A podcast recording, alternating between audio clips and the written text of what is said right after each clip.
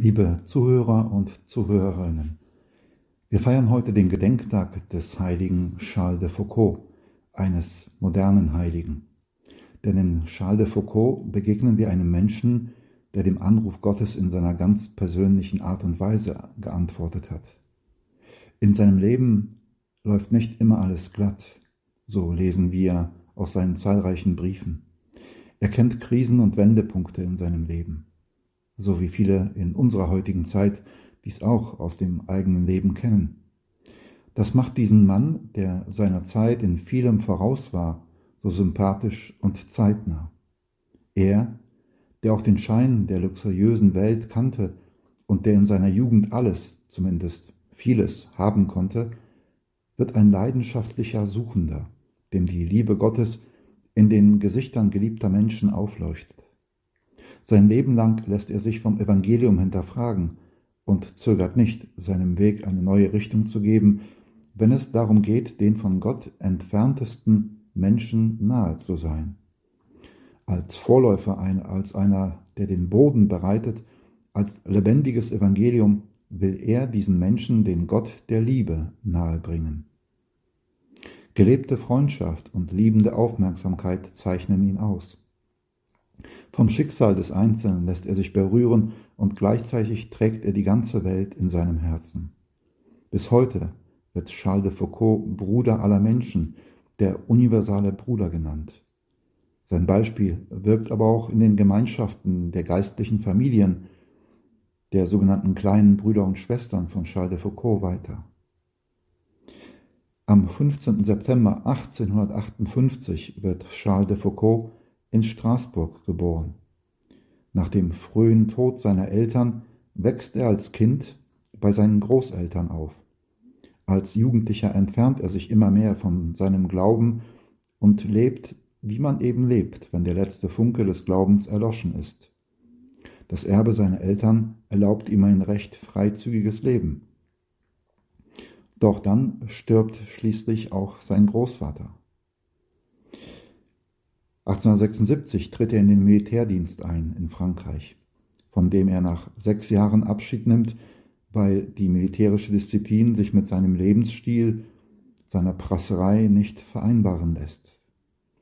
Während einer Erkundungsreise durch Marokko 1883, die ihm hohe wissenschaftliche Ehrungen einbringt, berühren ihn die Menschen, die er dort mitbekommt, die Moslems ihr Glauben an Gott, ihre Frömmigkeit und ihre Gastfreundschaft. Er schreibt, der Islam hat in mir eine große Erschütterung bewirkt. Angesichts dieses Glaubens und von Menschen, die in ständiger Gegenwart Gottes leben, ahnte ich, dass es etwas Größeres und Wahreres geben musste jenseits der Geschäftigkeit dieser Welt. Durch seine Cousine Marie wird er schließlich in Paris mit Abbé Hovelin bekannt gemacht. Im Oktober 1886 sucht er in der Kirche St. Augustin diesen Pfarrer auf. Er möchte von dem Pfarrer, von dem Abbé Hovelin, in der christlichen Religion unterrichtet werden. Doch statt eines Unterrichts fordert der Priester ihn auf, beichten Sie. Dieser Augenblick wird für Charles de Foucault der entscheidende Wendepunkt seines Lebens. Danach kann er sagen, sobald ich glaubte, dass es einen Gott gibt, wurde mir klar, dass ich nichts anderes tun konnte, als für ihn allein zu leben. Und weiter sagte er, das Geheimnis meines Lebens besteht darin, dass ich mein Herz an diesen Jesus, der vor 1900 Jahren gekreuzigt wurde, verloren habe und meine Tage nun damit zubringe, ihn nachzuahmen, soweit es meine Schwachheit zulässt. Charles de Foucault beschließt zunächst, Trappist zu werden und lebt von 1890 sieben Jahre lang an als Mönch in den Klöstern Notre-Dame de Neige in Frankreich und in Akbe in Syrien. Das Leben als Trappist ist ihm aber nicht arm genug, und so verlässt er am Vorabend seiner ewigen Gelübde die Trappisten wieder. Er geht nach Nazareth, um dort als einfacher Hausdiener im Kloster der Klarissen zu leben. Drei Jahre lang führt er in der Verborgenheit ein Leben des Gebets und der einfachen Arbeit, das Leben, wie es Jesus geführt hat. Aber sein Suchen geht weiter. Nach seiner Priesterweihe 1901 geht er ins algerische Beni Abbé. Hier errichtet er eine Einsiedelei in der Erwartung, bald neue Gefährten zu bekommen. Getrieben von dem Ruf, zu den Ärmsten der Armen zu gehen und bei ihnen zu leben, entscheidet er sich 1905 zu den Tuareg in den Hoggar überzusiedeln. Schließlich richtet er sich in Tamanrasset ein. 1910 baut er auf dem Asekrem eine neue Einsiedelei. Nach einem fünfmonatigen Aufenthalt kehrt er aber nur noch zweimal dorthin zurück. In dieser Zeit widmet er sich besonders der Tuareg-Sprache und erstellt sogar ein Wörterbuch. Die Auswirkungen des Ersten Weltkriegs erreichen mit der Ausbreitung von Gewalt und Unsicherheit auch die Sahara. Am Abend des 1. Dezember 1916 wird Charles de Foucault der sich inzwischen kleiner Bruder Charles von Jesus nennt, von einer Bande bewaffneter Männer überfallen, die bei ihm Waffen und Wertsachen suchen. Ohne Widerstand lässt er sich festnehmen und berauben. Ein junger Mann, der ihn bewachen soll, hört das Herannahen von anderen Truppen, verliert die Nerven und erschießt Bruder Karl.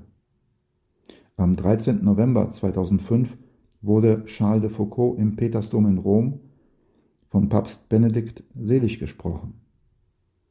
Die Heiligsprechung erfolgte am 15. Mai des vergangenen Jahres ebenfalls in Rom durch Papst Franziskus.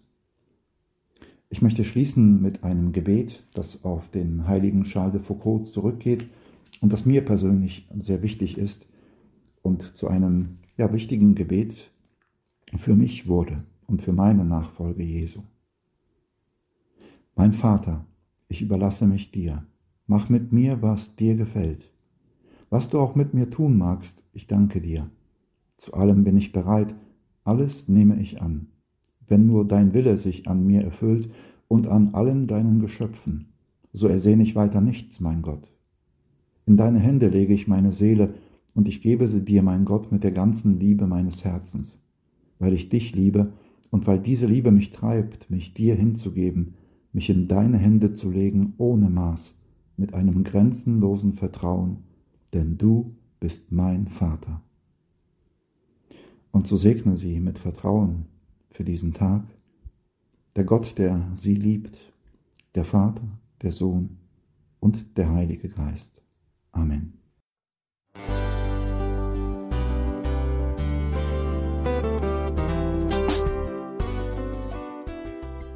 Liebe Zuhörerinnen und Zuhörer, vielen Dank, dass Sie unser CD- und Podcast-Angebot in Anspruch nehmen. Wir freuen uns, dass unsere Sendungen auf diese Weise verbreitet werden. Dieser Dienst ist für Sie kostenlos. Für uns ist er allerdings mit einem nicht unerheblichen finanziellen Aufwand verbunden. Deshalb sind wir für jede Spende dankbar. Alle Bankverbindungen unserer Spendenkontos können Sie über unsere Homepage horeb.org unter dem Menüpunkt Spenden einsehen. Dort besteht auch die Möglichkeit, online zu spenden. Natürlich nach den neuesten Sicherheitsstandards. Sie können diese Informationen auch bei unserem Hörerservice unter der Telefonnummer 08328 921 110 erfragen. Ich wiederhole die Rufnummer 08328 921 110. Vergelt's Gott für Ihre Unterstützung. Ihr Pfarrer Kocher.